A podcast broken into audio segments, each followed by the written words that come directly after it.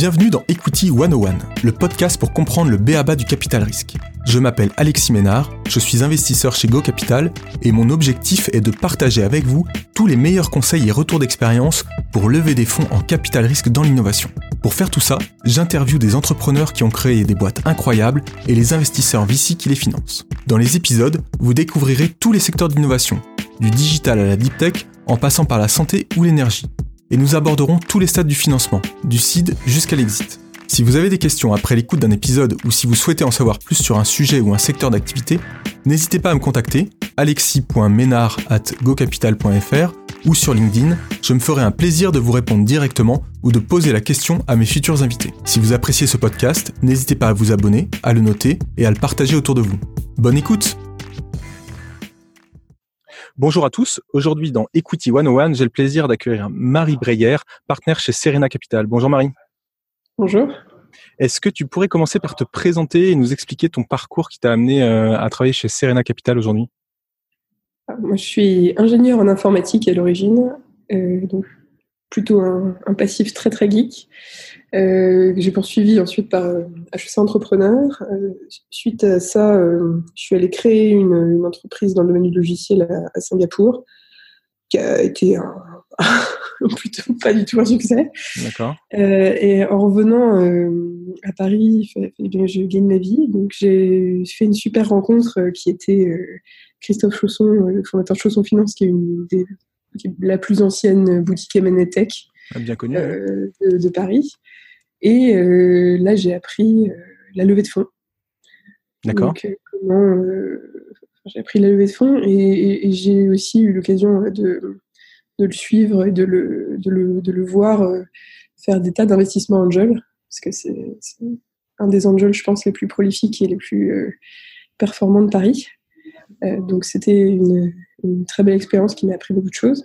Au bout de quelques années, euh, euh, ce qui est frustrant avec le métier de, avec le, les de fonds ou la banque d'affaires, c'est que c'est un peu comme une colonie de vacances. On a une relation très forte avec les clients pendant six mois. Il faut, faut, absolument faire la levée de fonds, sinon la boîte va déposer. Tu as un enjeu énorme, une pression énorme. Mm -hmm. Et puis à la fin, bah, tu réussis, et tu, tu, tu bois du champagne, tu es content. Ouais. Et, et, ensuite, c'est fini, tu vois. Et ça, tu, tu, te fais des montagnes russes émotionnelles euh, en permanence. Tu construis pas des histoires très, euh, euh, très meaningful. Long terme. Donc, le, le, je me suis dit, bon, bah, la durée de détention d'une boîte dans un fonds d'investissement, c'est moyenne en France, je crois que c'est 7 à 10 ans. -hmm. Là, tu as beaucoup plus le temps de comprendre l'entrepreneuriat et de, de, de, construire des choses avec des gens super brillants. Donc, j'ai rejoint Serena à ce moment-là.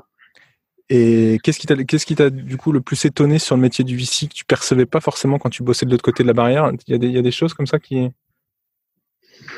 euh, c'est beaucoup le même métier.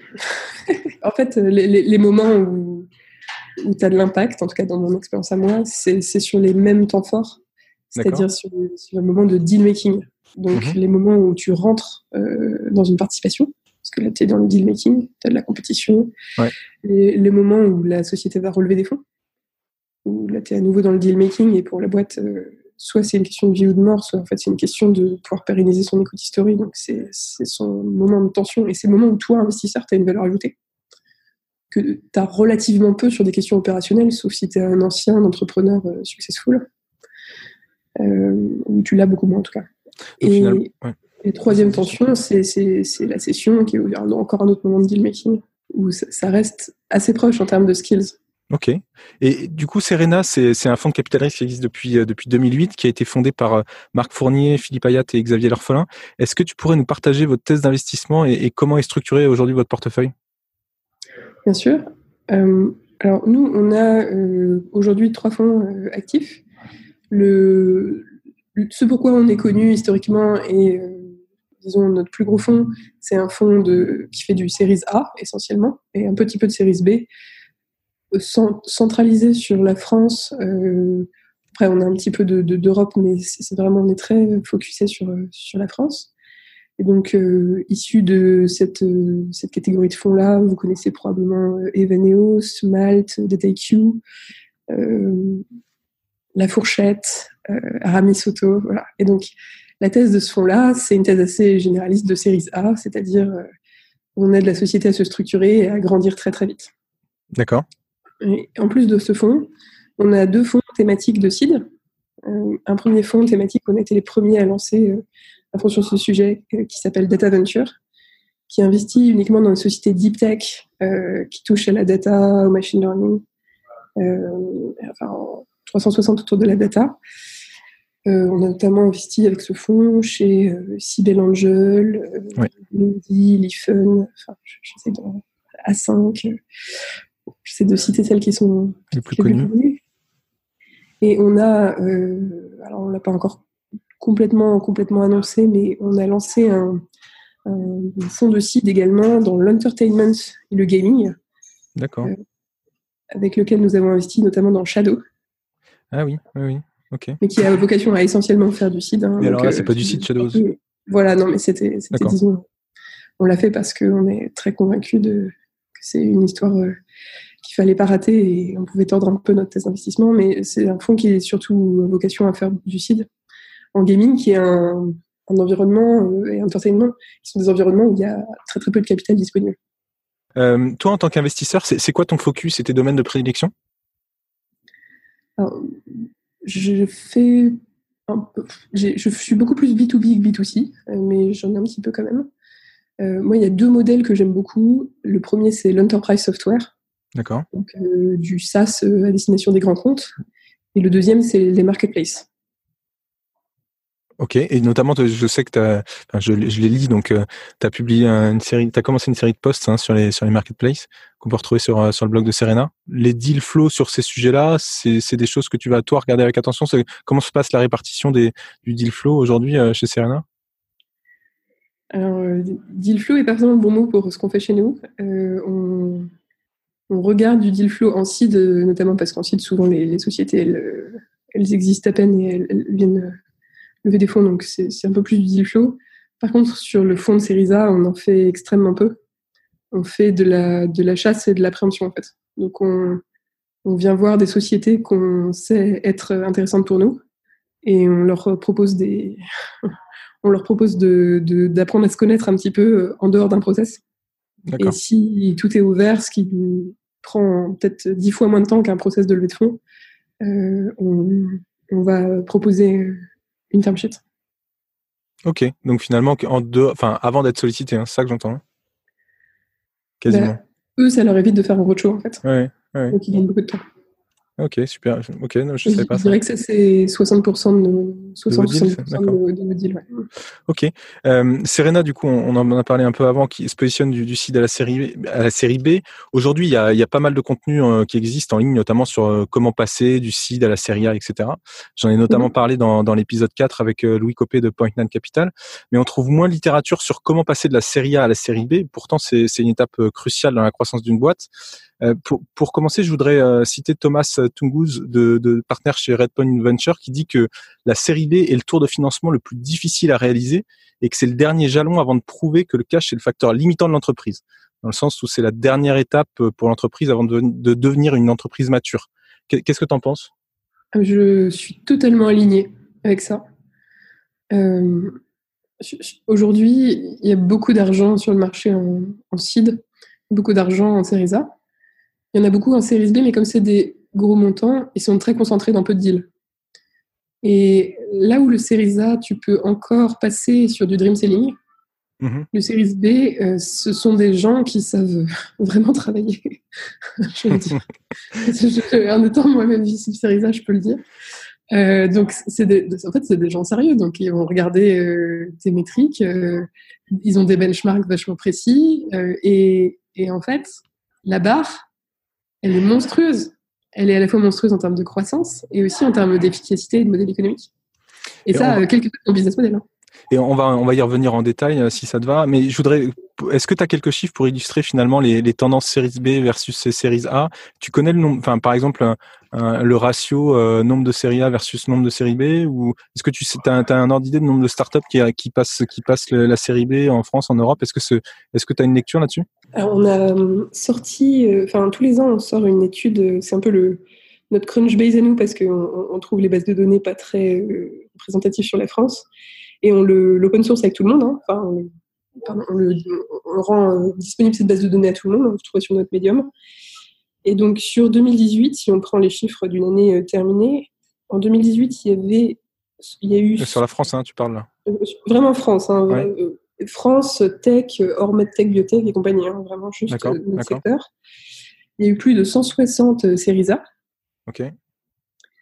Et euh, une 25 trentaine de séries B. Ouais, donc, euh, là, tu la matérialises, la barrière.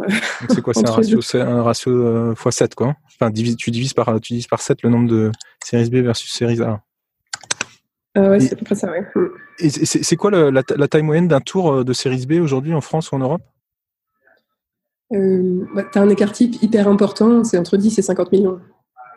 D'accord, ouais, ok. Oui, c'est l'écart type est, majeur. Voilà, donc je, je, sais, la moyenne, je suis pas sûr qu'elle ait beaucoup de sens. Ouais, alors mon point là-dessus, c'était finalement de dire euh, quand tu regardes la tendance des, des, tailles de tours en séries B, j'ai l'impression, enfin comme tous les, comme les sites, comme séries A, etc. J'ai l'impression que les tendances, enfin c'est pas l'impression, c'est euh, il y a une forte augmentation des tailles des tours euh, de, de, financement. Mm-hmm. Finalement, la question que je me posais en préparant l'interview, c'était de me dire, bah, finalement, ça, ça veut dire quoi? Ça veut dire que les, les boîtes utilisent deux fois plus de cash pour faire la même chose? C'est quoi l'impact euh, finalement pour, pour, le, pour le ROI C'est quoi ta lecture sur le sujet? Euh, en, en série B, enfin, je, je, suis sûr que je réponds bien à ta question, mais euh, en fait, le, ma lecture de notre marché, c'est que jusqu'ici, on avait des sociétés qui étaient sous-financées pour vraiment réaliser une belle trajectoire de venture comme on a aux États-Unis. D'accord. En fait, à un moment, quand tu veux faire une valorisation de 1 milliard, euh, enfin, à moins que tu aies tout le temps, euh, à moins que tu aies 20 ans devant toi ou, 12 ans pour des très belles boîtes, par exemple 10-12 ans pour un WebHelp ou, tu vois, ou des, mhm. euh, des ventes privées qui, qui ont pris 10-12 ans, si tu veux faire la même chose en 5-6 ans, ce qui est à peu près le temps qu'il faut pour faire une, licorne en Europe, hein, c'est 6 ans la moyenne, et ben en fait il faut du capital. Et donc, c'est pas magique. une société qui performe très bien, après un tour, elle arrive généralement à doubler ou tripler sa valorisation. Mhm. Tu, reprends le truc dans l'autre sens et matériellement, tu te rends compte que euh, ton Series B, il faut qu'il fasse entre 20 ou entre 15 et 35, 50 millions pour que la boîte elle ait des chances d'avoir le capital nécessaire pour euh, grandir suffisamment et ça, quel que soit ton business model. Donc finalement, c'est euh, c'est la maturité de l'écosystème, enfin le cash disponible plus la maturité de l'écosystème qui fait, enfin et donc plus de cash injecté dans les boîtes qui fait qu'on sera capable en Europe d'avoir plus de licornes. C'est comme ça, enfin si, si ça peut être un, un, objectif. C'est comme ça que tu, tu regardes le sujet? C'est juste que je pense que c'est illusoire de se dire qu'avec 5 millions d'euros, tu as une chance de créer une valorisation d'un milliard. Mmh, mmh. Il n'y a pas de sens physique derrière. Enfin, je ne comprends pas. Tu as, euh, un ordre d'idée du, du, cash qu'il faut injecter pour, pour créer justement les boîtes, euh, les boîtes à milliard, unicorn? Il y, a, un peu de littérature sur, sur ce sujet-là ou pas? Non, mais j'aurais envie de dire, euh, c'est très très dur de faire x5 ou x10 sur du capital quel qu'il soit. Donc si tu ne mets pas au moins 100 millions dans une société, je ne sais pas comment tu, tu arrives à, à matérialiser une, une vraie valeur, hein, parce qu'après, il y, a toujours des deals où tu te poses la question de, de, du rationnel derrière les deals. Mais si tu t'enlèves les outliers, si tu prends les, sociétés qui vraiment génèrent le business derrière, qui matérialisent leur valorisation, bah, à un moment, euh, c'est pas magique. Ok, ouais, non, c'est très clair. Euh, tu as, commencé à l'aborder tout à l'heure sur, sur euh, finalement sur les métriques euh, d'une boîte qui, qui, qui, souhaite lever euh, une série B. Est-ce que tu as deux trois points de référence que tu pourrais nous partager? À quoi ça ressemble un, un je sais pas un, revenu annuel un revenu annuel en SaaS d'une boîte qui lève en série B ou, ou la taille de le volume d'affaires pour une marketplace? Tu as, deux trois éléments là-dessus? Oui, alors il n'y a, pas que la taille en fait, euh, il y a aussi le niveau de maturité et puis il peut y avoir d'autres milestones euh, qui sont nécessaires à, avoir atteint. Un, un, premier milestone qui est super important pour le Series B et ça, je trouve que c'est pas, enfin, on a le problème d'être un pays de taille moyenne et, et, ça crée toujours une distorsion intellectuelle terrible dans tous les boards. qui est ah oui, mais la France quand même, on a une super traction et ça coûte cher international, hein, donc on va pas faire international. Ah oui, mais si on fait pas international, en fait, au bout d'un moment, on n'est pas attractif pour le 20 Series B parce qu'on n'aura jamais démontré qu'on fait international. Et tu atteins une taille d'organisation où tu peux commencer à être très gros en France, Sauf que ton, ta valeur euh, M&A in fine en France, enfin, on reste un petit pays, donc euh, les exits de business franco-français, c'est vraiment au-dessus de 100 ou 200 millions d'euros. Alors mhm. c'est déjà des super histoires, mais euh, si, si, si, tu veux faire une histoire plus grosse que ça, ça va être difficile de la faire sur du, de la France, et c'est pas pour ça que tu lèves un Series B généralement où ta valorisation elle va être autour de 60 à 80 millions d'euros. Et donc, euh, tu as toujours un peu cette euh, criticité du moment où tu vas faire l'international. Et il y a beaucoup de boîtes, elles, elles, elles sont un, peu coincées euh, à ce moment-là de se dire mince, euh, je, je, dois lever mon Series B, mais euh, j'ai une France qui est très grosse et un international tout petit. Et forcément, bah, le patron, il n'est pas fou, il est obligé de se focuser là aussi où le, plus gros business de sa boîte est. Et je trouve que c'est un. Par exemple, on a une boîte où il y a un patron qui avait énormément de courage, c'est euh, Malte, où euh, on est euh, très gros en France, on, on a commencé l'Espagne assez tôt, donc on, se développe bien, mais où on a lancé l'Allemagne l'année dernière. Et il a eu le courage de déménager en Allemagne avec toute sa famille et en, en réorganisant le management de la société parce que, en fait, être capable de lancer de nouveaux pays, c'est critique dans l'histoire de cette société. Mmh, mmh. On doit le démontrer. Mais forcément, ça fait stresser tout le monde parce que tu dis oui, mais attends, l'Allemagne c'est zéro dans le PNL aujourd'hui, euh, donc euh, euh, on, se met en risque. Qu'est-ce... Ah ouais, mais c'est, la différence entre good et great. Voilà, et donc ça c'est un, point qui est, aussi valable pour une boîte de SaaS. Généralement, ça se joue plutôt entre France et US que entre France et Europe. Ouais, ouais. mais c'est un peu la même. Donc ça c'est ça c'est un des milestones à, à, à, passer si tu veux être si tu veux être éligible à la série B. Donc c'est ta capacité à, à, à réussir à l'international, enfin en tout cas avoir démarré démarré cette partie-là. Il faut, il faut au moins l'avoir démarré en fait. Il faut au moins montrer des, des, des, débuts de proof point. Est-ce qu'il y a d'autres C'est quoi les autres critères on, Je te parlais tout à l'heure de, de métriques de, de taille de, de, business, mais tu me disais c'est finalement c'est peut-être pas le, euh, une métrique euh, la première à regarder, mais bah, en fait, tu as un, rationnel qui est directement, enfin, je, peux le faire même très froid, euh, c'est directement lié au montant que tu vas lever, ça va être lié à, la valorisation que les VC euh, vont. Euh, en fait, je, peux vous donner les deux, sur les deux types de sociétés que moi je connais mieux parce que c'est assez normé. Un enterprise software, là en ce moment, en fonction de la coolitude du sujet sur lequel tu es, tu peux espérer un multiple d'ARR entre x10 et des fois sur des trucs vraiment très hype, x15, x20. D'accord. Parce que derrière, en fait, euh, les dernières introductions en bourse, tu vois, d'un Tenable ou d'un euh, d'un Datadog, euh, se sont faits sur des multiples à x20. Ok. Donc, ça veut dire que il y a un, rationnel à payer une boîte x20 aujourd'hui en enterprise software. Et donc, en fait, tu calcules combien tu veux lever. Si tu dis si je veux lever 30 millions, bah, faut au moins que je vaille euh, pour que la dilution soit pas euh, trop hardcore euh, en 70-80 millions pré-monnaie. Donc, si je suis un marché, si je suis un marché pas cool, entre 5 et 10, il faut être entre 7 et 10 ou 12 de d'ARR. Quoi. Ça, c'est si tu as une croissance qui est idéalement à plus de 100%. Euh, et au moins à plus de 80%. Si tu es en dessous, tu vas pas forcément arriver à le Ok, ok. Non, mais c'est c'est un, un, un, bon benchmark. Est-ce que euh, est-ce qu'il y a aussi un, un sujet en, autour en marketplace, si tu veux le l'équivalent Avec plaisir. Le, alors, ça dépend minoritairement de quelques points de business model comme euh, ton take rate, parce qu'un take rate à 10% et à 50, c'est pas tout à fait pareil. Mais, ouais, ouais, mais disons euh, entre 10 et 20, ça change pas grand-chose, ou entre 20 et 30, ça change pas grand-chose. Euh, si tu fais toujours avec ce prérequis de faire euh, autour de 100% ou plus de croissance, euh, là, le, benchmark euh, pour faire ta valorisation, ça va être autour de un fois la GMV. Ok. Parce que c'est pareil, c'est le, prix du volume d'affaires. Voilà. Alors après, ça peut être en trend, ça peut être en annuel. Enfin bon, ça c'est des questions de négo.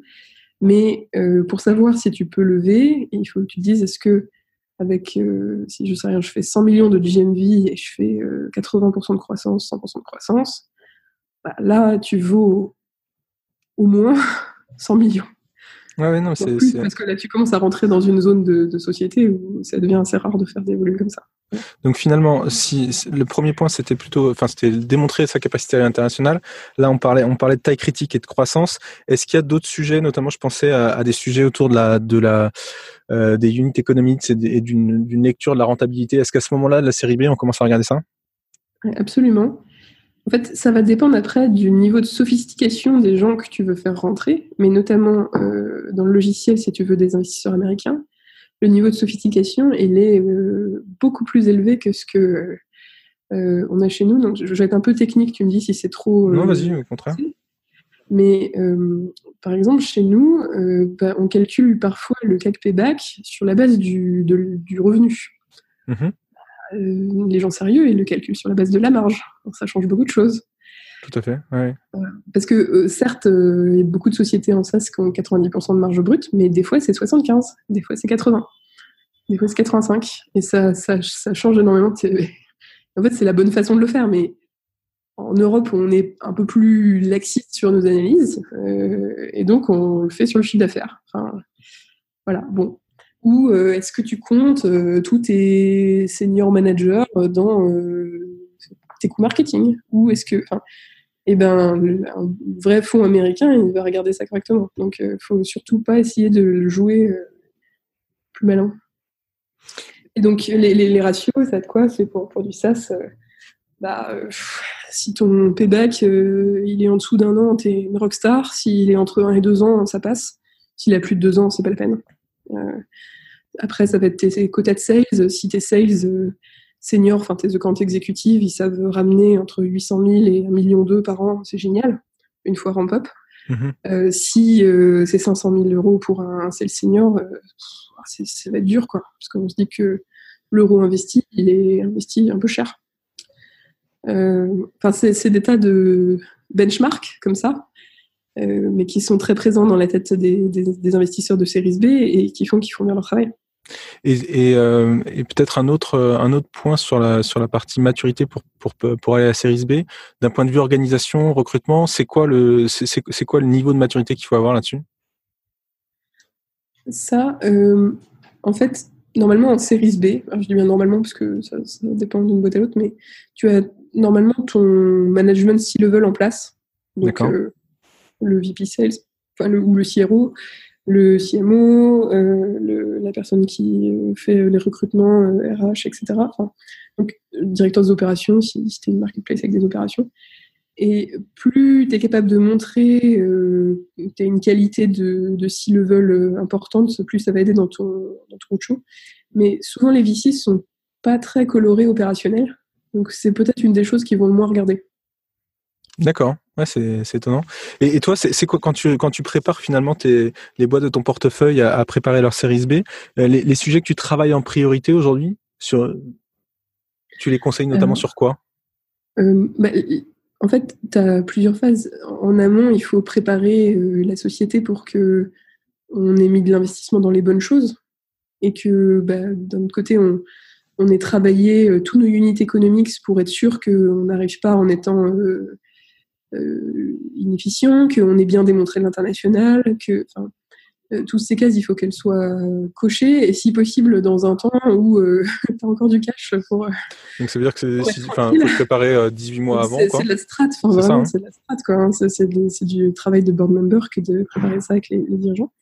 Et le, le, deuxième point, qui, qui, est super important, c'est quand tu commences à être à ces niveaux de valorisation sur un Series B, tu vas être entre au moins à 60 et tu vas être entre 80 et 120 postes euh, monnaie. Donc mhm. les mecs qui mettent de l'argent, ils viennent pas là pour euh, faire une boîte à 100 millions, ils viennent là pour faire une boîte à 500, 1 milliard. Ouais, parce que ça veut dire que le ROI que, que, les investisseurs attendent à ce, à ce moment-là, il est toujours sur un ratio x10, hein on est d'accord? Que... Il y a une catégorie de gens qui s'appellent les fonds de growth, qui sont OK d'être le dernier investisseur quand ils rentrent dans une boîte, enfin, avant la session. Eux vont chercher peut-être du x2, x3. Ouais, mais je parlais en série B, t'es pas encore, t'es pas encore, euh, si. Bah, il y a des fonds de growth, il y a des fonds de growth qui font du série B. Enfin, vu, vu, alors qu'on on a vu combien déjà il y a peu de chances de lever un série B, alors le série C, euh, je t'en parle pas. Ouais, ouais. Euh, et donc, en fait, c'est parce que matériellement, il n'y a pas non plus 400 marchés de 1 trillion à disrupter tous les ans. Quoi. Donc, mmh, mmh. Et donc, ce qui se, ce qui se passe, c'est que c'est pas, dans, dans, beaucoup de cas, c'est pas idiot de se dire que c'est le dernier tour de la boîte et d'être OK à, contrepartie d'un risque diminué parce que le plan est peut-être un peu moins agressif, etc., euh, que la société, c'est son dernier tour avant l'exit. Et de viser du coup une valeur d'exit à 200, 300 millions. D'accord. Mais, voilà. Mais par contre, des fonds de venture qui font du Series B, eux, ils attendent aussi x5, x10. Et là, la difficulté, c'est de démontrer que sur ton sujet, il y a la place et tu, es au bon endroit avec le bon positionnement, le bon produit, la bonne équipe hein, pour euh, atteindre 500 euh, millions, un milliard. En fait, c'est des gros chiffres. Il n'y a pas beaucoup de boîtes qui y arrivent. Ça veut dire que tu as, quand même un petit paradoxe qui est de dire euh, finalement, tu investis entre enfin, je sais pas, une vingtaine de millions d'euros en série B. Donc, il faut que tu montres à la fois ta capacité, que tu as dérisqué le sujet, que, que finalement l'investisseur il a peu de chances de perdre ses 20 millions, mais qu'il a quand même une capacité de, de, de ROI à faire un fois 10. Pas forcément les mêmes. Euh, c'est pour ça qu'il hein, faut être un petit peu schizophrène parfois, voire euh, faire deux business plans. En fait, parce que tu as des acteurs qui veulent pas les mêmes choses. Tu as des acteurs qui vont vouloir euh, justement voir un potentiel de mise à l'équilibre. Mhm. Euh, voilà, ça va être un peu le, côté les moins, euh, les, plus risk averse du spectre. Et de l'autre côté, tu vas avoir, je, te dis par exemple un index ou un Excel ou des, fonds américains qui vont dire bah non, moi, je, je, prends mes chances de perdre la société. Par contre, je veux être sûr. Moi, ce que je veux pas risquer, c'est de, de retomber sur une PME. Donc je veux être sûr du potentiel, euh, alors du potentiel, hein, on est d'accord qu'on va pas forcément y arriver, mais du potentiel de 500 millions ou d'un milliard. Et il faut bien comprendre à qui on parle euh, quand on va voir un fonds, parce que il y a de tout en fait à ce niveau-là. C'est, il y a beaucoup de gens qui sont capables de mettre 20, 30, 50 millions de capital, mais pas du tout sur la même thèse. Mmh, mmh. Donc ça, ça, veut dire que finalement, pour, pour préparer sa, sa, sa série B, ça, ça, se, ça se fait euh, finalement dès, dès la, fin de la série A, il faut déjà euh, se mettre en, ligne de marche pour être en capacité de, faire sa série B et de bien choisir euh, le type, d'investisseur que tu veux parce que ça va déterminer aussi la trajectoire de la boîte et, en fonction de en ce, que les fondateurs veulent faire de la boîte et, des investisseurs qui rentrent. Pour moi, euh, là, tu as, synthétisé le travail et le rôle d'un bon board member. C'est d'aider les fondateurs à, suivre la meilleure equity story possible pour leur société. Ok, non, c'est super intéressant. On arrive à la fin de l'interview. J'ai quelques dernières questions. Euh, après, après, je crois que ça fait un peu plus de trois ans maintenant que tu bosses dans le VC. C'est quoi les, les, grandes leçons, les, les grands learnings que tu as tirés de, notamment de ta collaboration avec euh, avec euh, Marc Fournier, Xavier Larfelin, Philippe Ayat? Est-ce que tu es capable aujourd'hui de définir ce que c'est qu'un bon investisseur? Ouais, C'est peut-être un petit peu optimiste. Non, euh, moi j'ai aussi beaucoup appris, surtout au contexte de, des entrepreneurs euh, que j'ai la, chance d'avoir financé, parce que j'ai financé une dizaine de sociétés depuis que je suis arrivée. Et euh, ce que, enfin, t'apprends, ta learning curve est permanente. Donc, je ne saurais pas te dire que je suis au bout de ma learning curve. Et c'est qui l'entrepreneur qui t'a le plus impressionné dernièrement et pourquoi? Mais c'est trop dur de choisir. Ils sont tous trop forts. C'est vrai? Et le dernier, ah non? T'en as pas un?